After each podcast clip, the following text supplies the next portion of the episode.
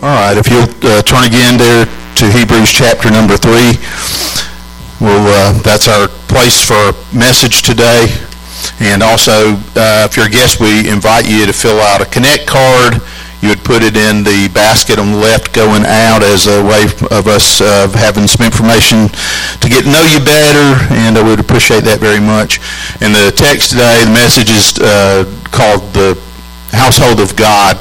And let me pray for us. God, I'm so grateful for the Bible. Thank you for how it's been given to us and it's inspired and it's timeless and relevant. And I pray, uh, thanking you that it's living and powerful. And we pray that you'll use it today to change and transform us, to give us uh, stability, God, to give us a foundation, and to help us to see the world the way that you see it and to behave in it the way that you've called us to. And we love you. Thank you for your great love for us. And we pray it in Christ's name. Amen. Well, we've been going verse by verse through Hebrews, and uh, that's called exposition. And uh, it's the approach that I learned when I was trained in school. And uh, it's helpful, I think, because it causes us to. Um, it gets me away from my opinion. You know, my opinions may be uh, important to me, but God's opinion uh, is most important to all of us. Wouldn't you say? That's what I would say. More important than my opinion, for sure. And what we're seeing in Hebrews, we uh, said the series is Jesus is better. Jesus is better. Well, better than what? Well, when we go through the passage, what you see is that it offers up a lot of things Jesus is better than. And in the message this week, what we see is that Jesus is better than Moses. That's kind of the uh, idea that we find that Moses was a, a builder and, and had a role to play, but when it when we understand clearly who the Messiah is, that Moses was a player, a part in what God was doing, but Jesus is what God was doing. And so what, that's what we'll see in this message today is kind of this contrast. Already we've seen Jesus compared to angels, and we saw that Jesus is superior to the angels in that he created them, and he, he is the creator, and they're part of the creation. And here we see Jesus being compared to what for the Jewish thinker in the first century would have been the one of the architects of their faith system. And so he, he doesn't do anything here that I think is an insult to uh, the idea of what Moses was or who he st- you know what he stood for, but it's just a way of helping us think of the overarching narrative that God was giving us in Scripture. There was a story that God had been telling from the very beginning in the first opening pages of Scripture, and he continued to tell. And Moses was a part of that story, but, but Jesus is the story. There's a uh, passage of Scripture in the Psalm that says, uh, Psalm 67 4, Let the nations be glad and sing for joy, for you, uh, for you judge the peoples with equity and guide the nations upon the earth. It's interesting when you think of God judging the world or the people with equity the word would uh, have the idea of fairness, that God's fair and just in how He judges. We think of uh, ourselves, I think, I don't want uh, what I deserve. You know, I know myself well enough to know that I'm inconsistent and uneven. I wish I was perfect, but unfortunately, I am not. I want to be moral. I want to be uh, an ethical human being, but I also know that at my worst moments that I've strayed from God's best for me.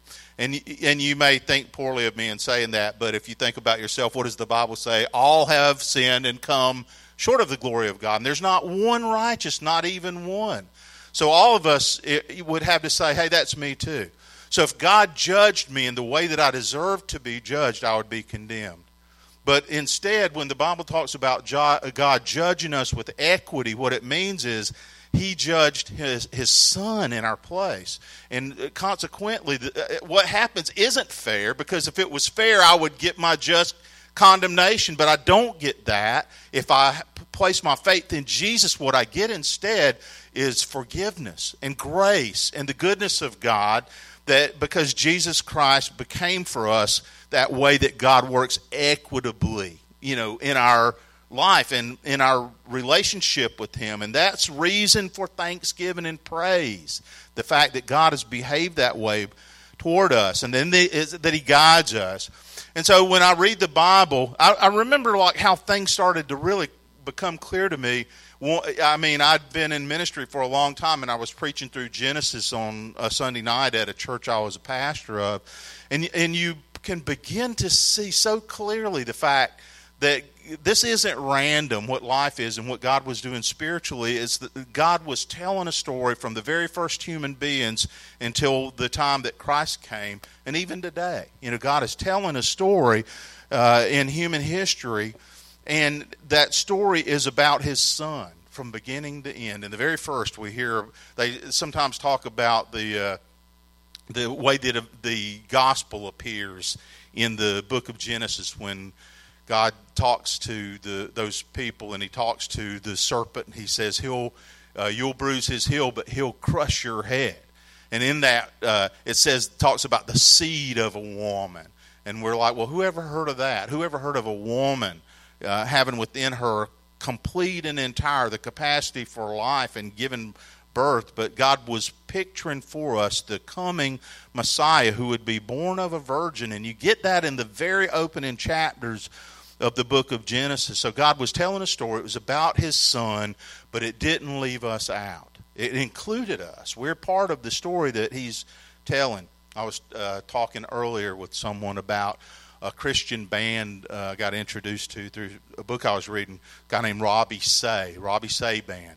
And he has a song that says, Go outside and praise the God who put the stars up in the sky, is what he says.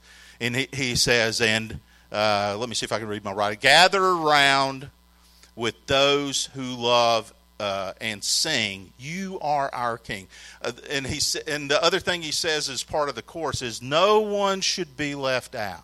No one should be left out."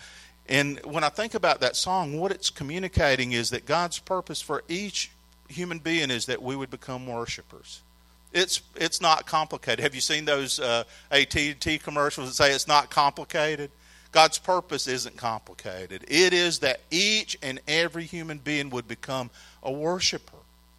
Well, obviously, in the world that we are a part of now, it is not the case that every person is a worshiper. I mean, they worship something, but they don't worship the God who created and, and made them for a relationship with, with Himself. So, his, but what we do know is His intent is that no one would be excluded from the opportunity to be a worshiper to know God and to worship God. And He deserves to be worshiped because He's rescued us. He created and sustains life and all good things. Uh, James says, every good and perfect gift comes from above, from the Father of lights, who neither varies nor changes. So, because God is good, because He created us, He deserves our worship. He deserves for you and I to wake up and each day that we live and breathe for us to express our worship in the way that we, we are, as acknowledging Him as first. And the scripture says that when we put God first, seek first the kingdom of God and His righteousness, and everything else will be added to you.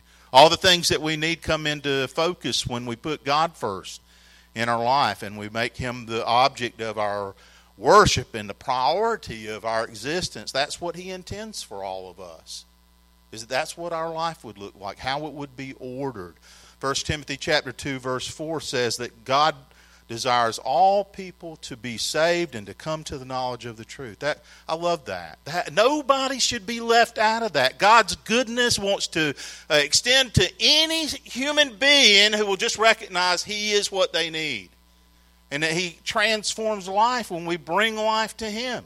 So that's what we see, uh, and, and we're getting over and over again various portraits of Jesus in Hebrews. Today we've just got another portrait, another way of kind of walking through the hall and seeing, oh, there, here's what Jesus is like. Who, here's who he is to us, and in this case, he's uh, the the story that God is telling in, in comparison to someone else who also was a part of that story, but pointing us toward Christ. And so he's building for us. That's what the last part of this passage says. We're a, ha- we're a household, his household of faith. Or uh, in verse 6, it says, As the Son, the Son is over his own house, whose house we are sounds like what Peter said in uh, 1 Peter when he talked about we're living stones and we're build, uh, built up into a, a, a, house together. So we each fit, and we're each called, and we're each a part of what God is uh, doing in building a family and in building a household. So, what I want to think about in this message is ways that God is building us into a household of faith. What can we see in this pic, uh, picture that we're given in Hebrews about who we are, our identity, and how we have been affected by Jesus in, in his claims?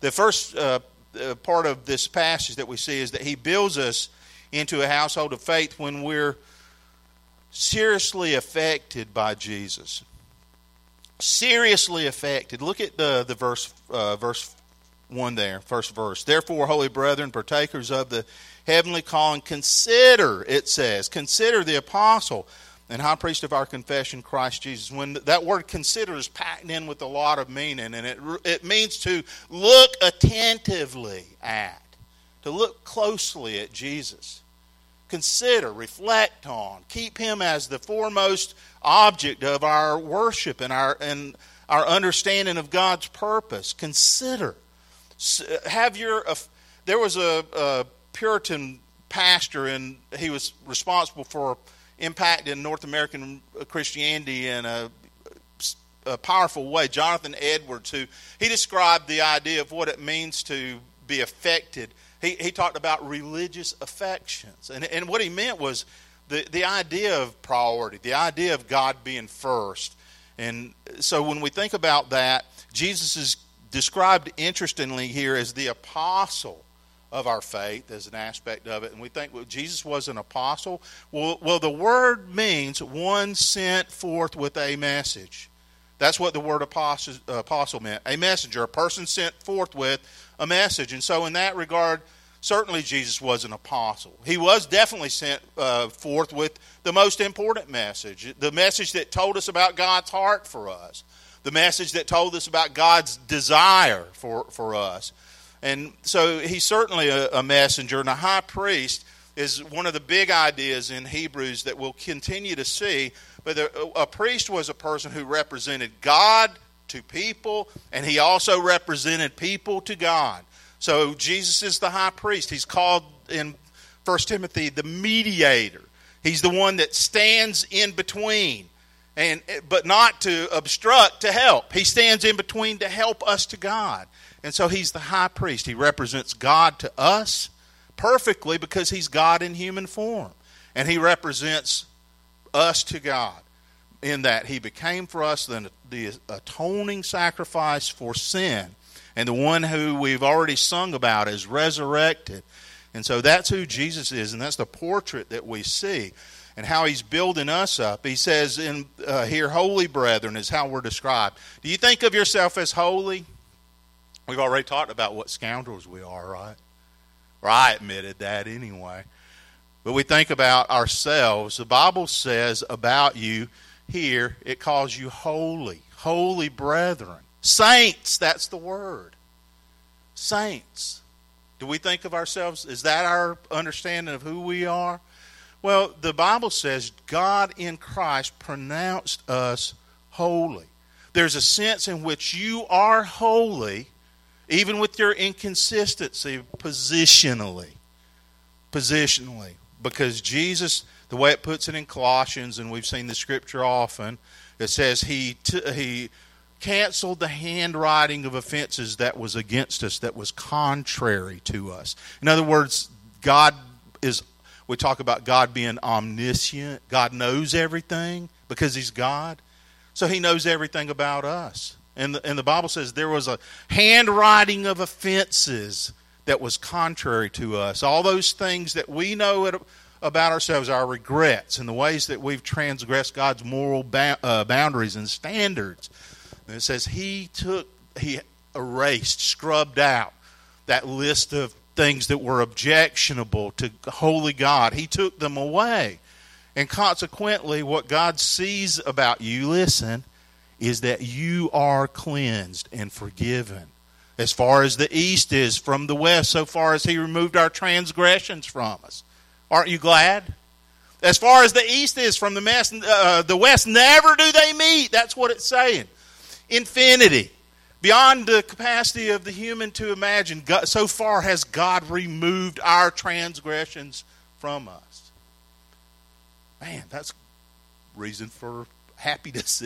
That's reason to wake up every day optimistic that God sees you as your sins have been scrubbed away and cleansed because of your faith in Jesus, that He took away the handwriting of offenses that was contrary to us. And so, positionally, we're saints, we're holy, is the way the uh, Scripture puts it. And that's uh, why God can write your name down in the Lamb's book of life. That's what God says He does for people who belong to Him. He writes your name in the Lamb's book of life. It's indelible. Nobody can take you out of His hand. Not because, and, and this is the thing. It's if it were based on our performance, we'd be uneven, we'd be up, we'd be down. If it was based on the idea that there is some checklist of moral things that I'm doing that keep me in God's favor, but that's not how it works. It's not a do uh, faith, it's a done faith. Aren't you glad? If it's a do faith, I get up every day and I'm like slaving and I'm working and I'm trying to figure out whether I've done enough. If it's a done faith, it rests on Jesus and not on me. And I'd much rather have my faith rest on Jesus than on me. So our holiness is positional in the sense that Jesus has canceled the offenses in his cross. He took it on himself. He willingly accepted our judgment. But also, it's practical. When it calls us holy brethren, we do know that uh, the Bible says, Be holy. You be holy because I'm holy.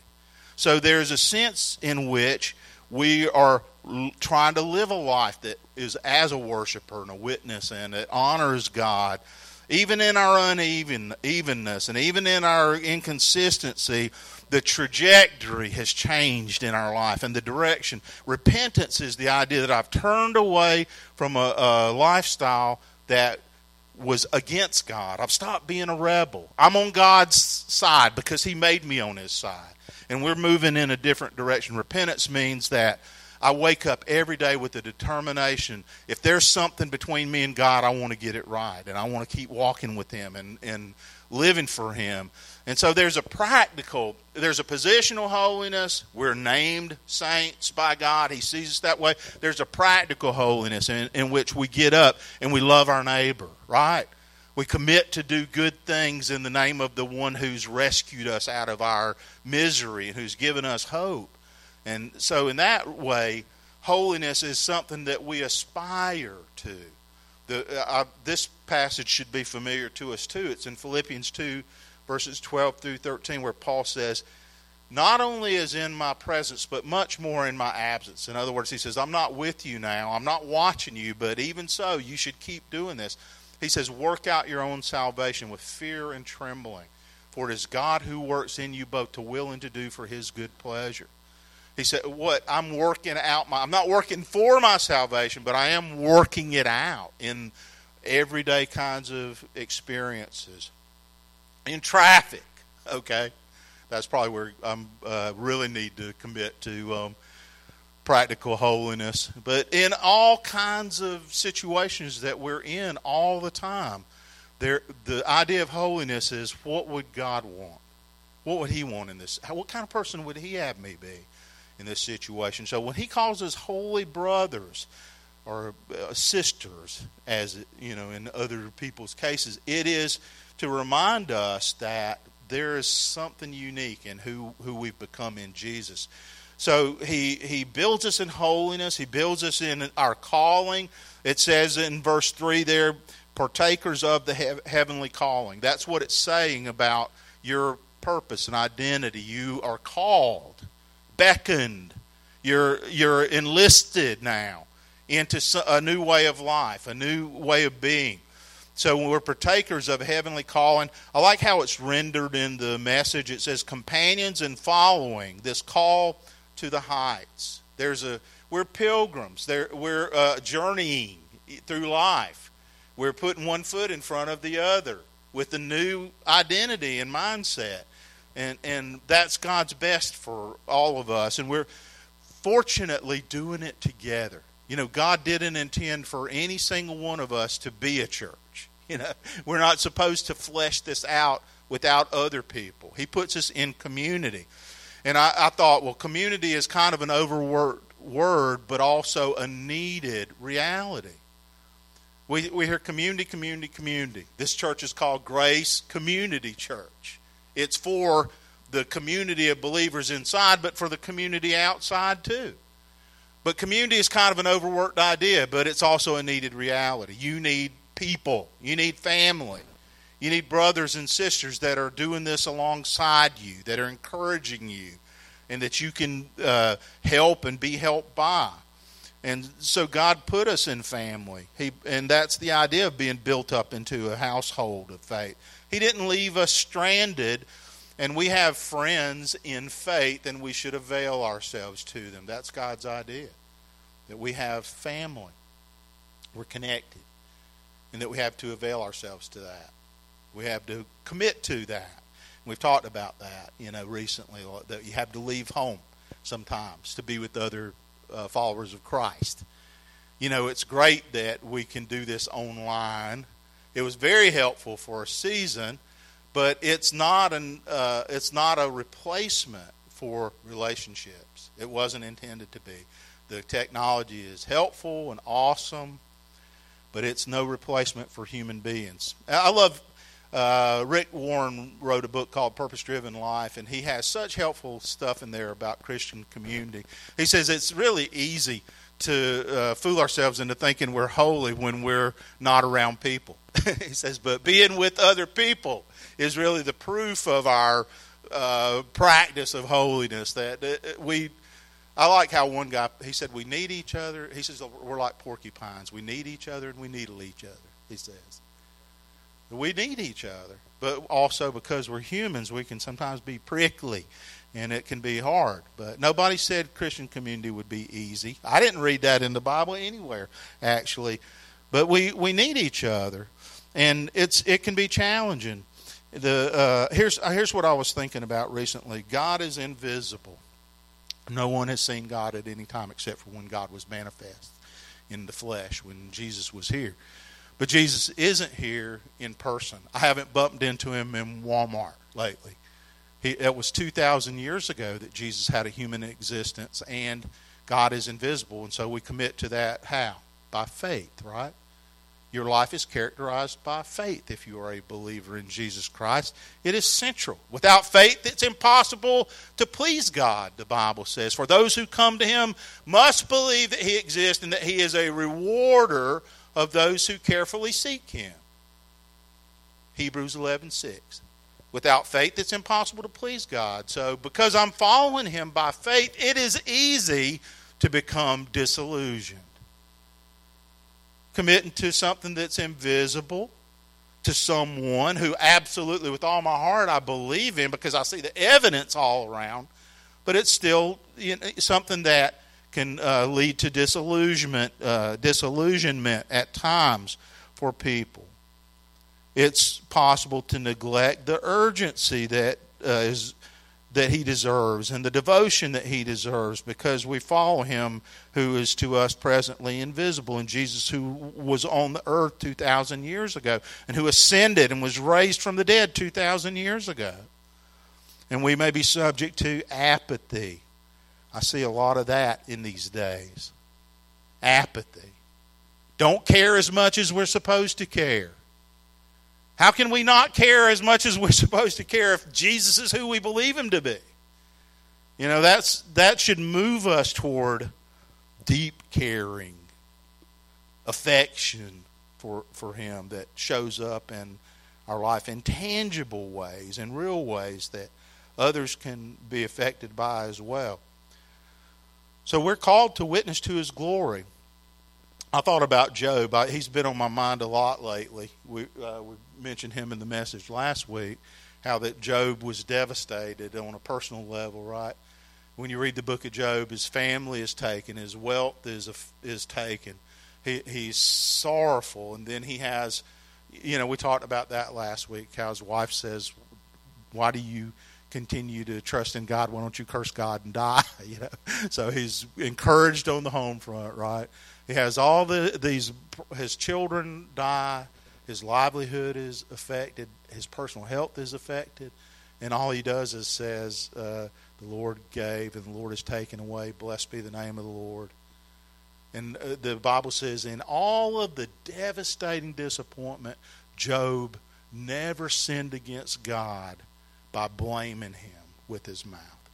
It's like we, we get so frustrated sometimes. We lose confidence in our faith system, and we can feel like, man, I'm just going to withdraw. It's not worth it. And I look at Job, and the Bible says, and all of the devastating personal things that happened in his life, he never blamed God. He kept being a worshiper. It was hard because he had terrible friends, you know, and a wife that maybe it just wasn't her best moment. I don't know. But he kept he kept committing through everything to humbly walk with God. And so I think God's will for you and me is that we flesh out the peti- uh, petition of the Lord's Prayer that says, Your kingdom come, your will be done on earth as it is in heaven. That's his purpose, is that when we think about what he's building into our life, that it's centered in Jesus and it's supposed to be uh, something that stimulates us to uh, faithfulness in Him. And then we we, we pay attention to Him, we consider Him, the passage says. And how do we not? Because the Bible says that if we confess with our mouth that Jesus is Lord and believe in our heart that God raised Him from the dead, excuse me, we'll be saved. So we remember that. The confession that put us in God's family is not Bobby is Lord, right? Not any of you, if you put your name in there. It's Jesus is Lord. And so we continue to commit to that reality. That's the confession that we, we made in the beginning that continues to call us into community and, and faithfulness. But also, here, secondly, he builds us into a household of faith as we understand the panorama uh, of God's historic plan. I like that word, panorama. It's like there's that overarching story that God's been telling. So he pulls in Moses as a way of illustrating this story. He compares. To, so let's think about Moses for a little while from the scripture. I think the mistake that it would be easy to make is to say there were two archetypes in the Bible Jesus and Moses. But uh, Moses, the Old Testament archetype, Jesus, the New Testament archetype. That's not what it's saying. Moses was central and vital in the story that God was telling, only in the sense that he pointed to Jesus. That's how he shows up. But think about Moses. He's called as a servant to God. And he is, uh, we remember how as a uh, baby he was born into a time historically when the children of Israel were slaves in e- Egypt, and that uh, Pharaoh saw that the people were becoming so numerous that they multiplied so much as a nation within uh, the nation of Egypt where they had come to live. You remember Joseph went there, and Joseph become a great, became a great man in his family. The patriarchs came and settled there and lived there. And while Moses was, or excuse me, you know, while Moses was there and his family, uh, and Joseph, the the Pharaoh was kindly related to Joseph. But then, as the people multiplied over a number of years, uh, hundreds of years, then he began to be paranoid and suspicious that these people might become so powerful that they could overthrow the nation of Egypt. And so he went to the midwives, and he, you remember that? He says to the midwives, Every male son that is born, I want you to immediately kill him. So imagine being a mom who has a male baby, and, and the idea is that you know, we're not going to let the males live because we got to somehow slow this proliferation of human beings that are being born that threaten us. So we see the idea of uh, satanic opposition to life is not a new thing, right? It's been around for a long, long time. But these the, the midwives refused. Like we're not we're not going to kill these babies. And when Pharaoh comes back and he says, What's going on here? I thought I gave you a command. They said, Well, see, the Hebrew women are not like your Egyptian women. They give birth very quickly. So that by the time they call us, we can't even get there to to uh, kill the, the boy children. And so Moses is born into that environment, and his mother realizes that him being a living Hebrew child in that situation is there's the sentence of death over her little baby. In in the narrative, she takes him and puts him into a basket in the Nile River, and as it so happens, right, Pharaoh's daughter comes down to the river and sees that little ark with that little baby inside, and rescues that baby and takes him to raise. And someone within her household says, "Would you like me to go and find a Hebrew woman to be a nursemaid to this baby?" Well, yeah, that would be pretty good. Who does she get? Moses' mother, right? How ironic. So fascinating the way that God is at work in this story to rescue and deliver. He takes Moses into she takes Moses into her household, and he is raised in Pharaoh's household with the privilege and everything that goes along with that for 40 years. And the Bible says, as an adult, this is in Hebrews later on in chapter 11, that he refused to be called the son of Pharaoh's daughter, choosing rather to suffer affliction with the people of God than to enjoy the passing pleasures of sin esteeming the reproach of Christ greater riches than the treasures of Egypt, for he looked to the reward. What did Moses know about Christ? That was what we would think. Moses was thousands of years before Christ, but it says in the scripture that he esteemed that identity with Christ more than the passing pleasures of sin or the riches of Egypt. So, what would have been the passing pleasures of sin? Well, really, for him, just the possibility of life of power, the possibility of a, a life of indulgence, the possibility of everything that went along with his position. He rejected it and chose instead an identification with the people of God and with Christ because he's part of the story that God is telling about the coming Messiah. And so he turns his back on that. And the Bible says also in uh, when you read through Exodus that he fled Egypt because he saw one of the children of Israel being abused by uh, an Egyptian, and he intervened and he killed that person. And then later on, he found out that he hadn't done that in the way that he thought. He was discovered, and he was breaking up a fight between two Hebrews, and and the guy says, Well, basically, what has this got to do with you? Do you intend to kill me like you did that Egyptian? And he's like, Well, it's hit the fan. So he, he flees to Midian. And while he's in Midian, he becomes, at, at 40 years of age, he goes to work for a man named Jethro, and he marries his daughter. And while there, he's a shepherd for 40 years. So at 80 years of age, Moses comes into the most significant work of his life. How about that? Sometimes we think, I've wasted everything, it's all blown and thrown away. No, 80 years old, this man came into the most significant work of his life. And God began to use him in a, in a weird way, okay? When you read the story, he sees a bush that's on fire. An angel appears, it says, and and there's a bush that's on fire, but it's not consumed. And he says what any of us would say, this is weird. I'm going to go check that out. You know, let me draw near and see what's going on here. And while he's there, he's told, you take your sandals off your feet because the place that you are standing is holy ground. And he hears from God. And he's commissioned by God to go back to Egypt at 80 years old and to become for them the deliverer, the one who is going to take them out of slavery and out of bondage and is going to make help them become a nation, the the Hebrews, the Israelites. So the process, God's telling this story.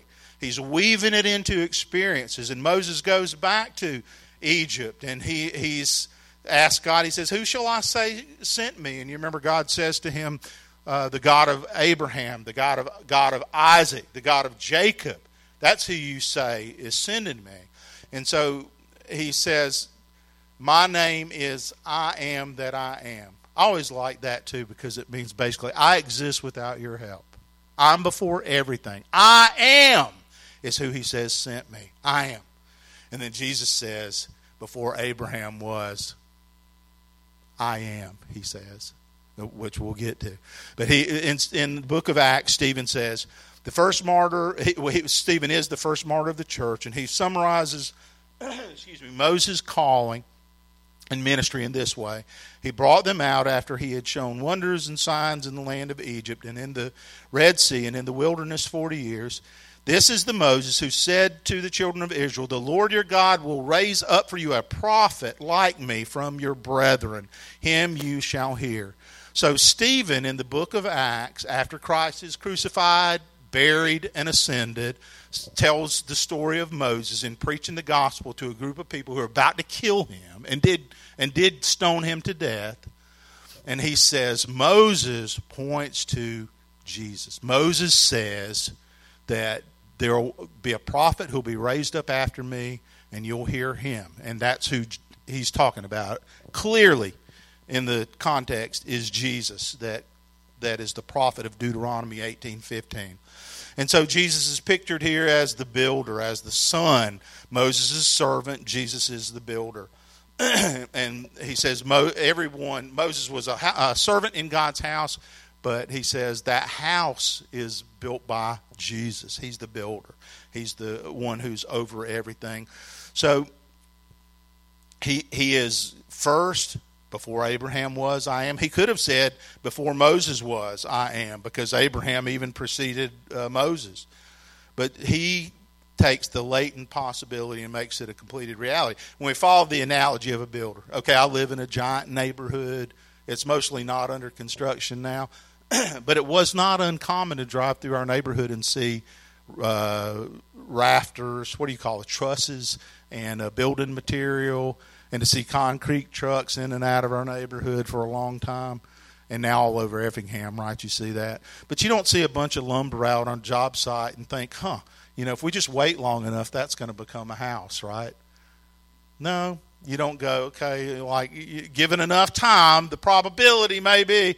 No, we know that if there's a if there's material, there's a builder. There's latent possibility that it the only way that it becomes a house is for there to be uh, someone who puts their hands to that and the bible says that the one who built everything is god and god was building through this these human beings this reality that we sort of now take for granted in the fact that jesus came but all along god was weaving together this powerful narrative that that eventuates in Jesus' arrival. And so Moses is worthy of recognition. he is no lightweight, okay? This is uh, at least, what, 3,500 years past when Moses was on earth, and we're still talking about him.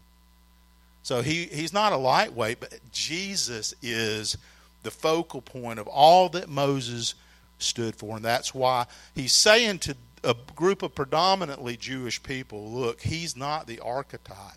He's a part of what God's doing, but Jesus is the pinnacle. Jesus is the Savior who is to come. He's the prophet of whom Moses was speaking. And so God built everything, and God is the one who's weaving this together. And the third idea we see in this passage that talks about God's household, excuse me, is that He builds into a household of faith us as we persevere in faith because of God's faithfulness. Isn't that an interesting way of thinking? Like what this passage says as it concludes, because it talks about perseverance in the very end there. It says, uh, uh, "Who's if we hold fast, that's a condition, right? If we hold fast the confidence and rejoicing of our hope firm to the end, he says that's how we know we're his house, that we persevere. Well, the good news is that God causes us to persevere if we truly belong to him.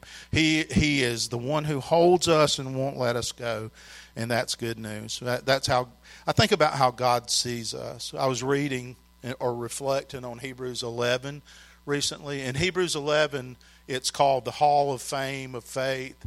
If you go and read it, it just gives a definition of faith. It, uh, faith is the substance of things hoped for, the evidence of things not seen. That's the definition it gives, and then the other one we talked about earlier. And then it starts illustrating through the lives of people like Sarah. Do you remember Sarah, Abraham's wife, that had a baby as an elderly person? I've joked around before that Abraham went out to get uh, depends and diapers at the same time, you know. He comes home with diapers, and it's like, but how does Sarah view the idea of being a mother when she's told she's going to be a mother. You remember how she responded? She laughed, right? Like impossible. No way that somebody my age is having a baby, but she had a baby.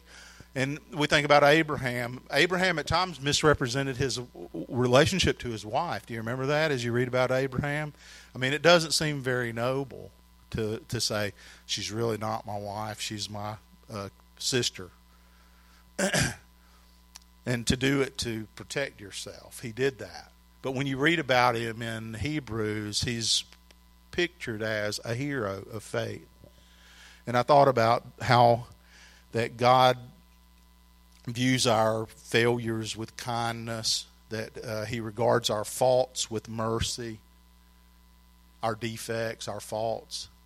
That's worth remembering. When I read Hebrews chapter 11, what I see is that God doesn't really bring up these people's uh, defaults or defects, I should say, their faults, their problems. He views them as people who just were kind of consistently plotting and were faithful and who were like us, you know, struggling at times, but continuing to follow God's purpose and plan in their life. And guess what? There are no other people than those kinds of people. That's the only kind of people there are. But I really love in the Bible that when God looks at those people, He is very generous regarding their faults. That's good news. That's worth remembering. And he doesn't require perfection, but faithfulness, because that's what he says in the scripture in verse number five. He says, uh, Indeed, Moses was faithful in all his house as a servant for a testimony of those things to come. And, and we see that we're charged and encouraged to faithfulness, but faithfulness is not perfection. It's continuing to put one foot in front of the other in obedience to God as a person of prayer and scripture and service and so Moses was faithful. He persevered.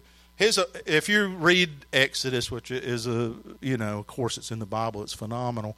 But he was, the people at times wanted to stone him to death. The very people that he had come back to rescue when they go out into the desert. Remember, they want to kill this poor man. All he did was line up and listen to their complaints. I had them line up and listen to their complaints and judge them with equity every day, and they just want to stone him, you know and his own sister and brother at a point try to create a mutiny. And god continues to advocate for moses. And uh, you know so he's he's faced with threats and difficulty. And not only that but again when we think about the people in scripture his own uh, when he assessed him on his own self he knew that he was not adequate. You know he knew that he, he was given to bouts of anger. We see it at a, at a place in the scripture how his anger caused him not to be able to go into the promised land. So, a perfect person? No. But how does the Bible characterize him? Faithful. He continued to follow God. He, he continued to believe. He continued to follow Him. He continued to consistently model o- obedience and faithfulness to God, even though he stumbled along again like the rest of us. So, our faithfulness is a testimony to God's reality in His transforming power. And then uh, I think in this passage we see the final thing is about Jesus that He's faithful not as a servant but as a son. He is a servant. You know, it, it says that He was uh, here uh, as a son over His house, so contrasted to Moses. Uh, Moses is a servant, Jesus is a son, but he, he is a servant, right? Because the, on one of the last nights that Jesus was on earth, he washes his disciples' feet. Even Judas, as people have pointed out. This room full of guys, he gets down, uh, gets a basin towel, he washes their dirty feet. And he does it as a, he says, You call me teacher and master, and so I am. He says, But if I've washed your feet, you also ought to wash one another's feet. He says, I'm showing you that you're servants. He was a servant. He took on the form of a servant. But more than that, Jesus is the Son of God. And he fully embraced the rescue mission of God, thankfully. So Moses is a narrator, Jesus is the story. He is the story. And our faithfulness is evidenced in our perseverance. But the paradox is that God holds us and keeps us. And He says, I'll never leave you or forsake you. Never. I'll never leave you or forsake you. So while it talks about if we hold fast, the, the reality is Jesus says, listen, I'm never going to leave you. I'm not ever going to let you go. And so he holds he holds us. And it's easy to forget that what he really is asking us to do is to simply rest in him, to relax into his salvation. I don't mean to become careless, but to relax into the fact that he's rescued us and he loves us and he, he uh, I love how it puts it in the Bible. It says, it says, If God is for us, who can be against us? He who did not spare his own son, but gave him up for us all, how shall he not also through him freely give us all things? If God's for us, who can be against us? The answer is what? Nobody. Nobody. The Psalm uh, in Psalm 90, verse 1 says, Forever and ever you've been our home. Forever and ever you've been our home. That you could think about that all day and not get your brain completely around it. It's a phenomenal description of life in God.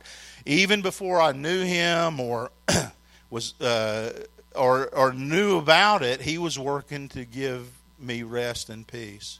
That was His purpose. Even when I was building a life that left Him out, I was one time building a life that left God out altogether. Didn't care. Guess what? He was still thinking about me. He was. He had already built a way for me and made a way for me and made a life. Jesus says, I am the door. He says, if anyone enters by me, he will be saved and will go out and find pasture. And pasture is just a picture of all that you need provision, life, hope. We may feel at times like there is no one in the world that cares or no place in the world that we belong, but that's not true according to what we see from who God is. God has propped open the door in Jesus. He's opened up the door. That's the picture, and he says, Come on in. I want you to enter in. I want you to find grace and peace and hope.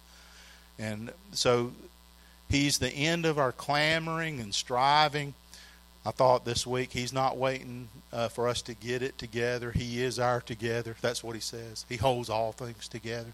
He's not waiting on you to get it together.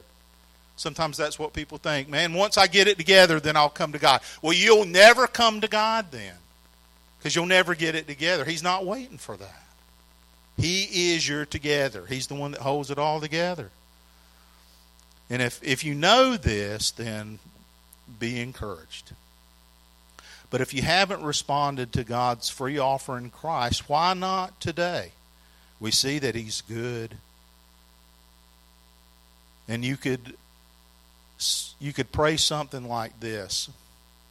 If you wanted to say, God, I need you, you could pray something like this God, I believe that even though my sin has separated me from you, because of Jesus, you have made a way for me to belong. Please forgive me and welcome me back. Something like that.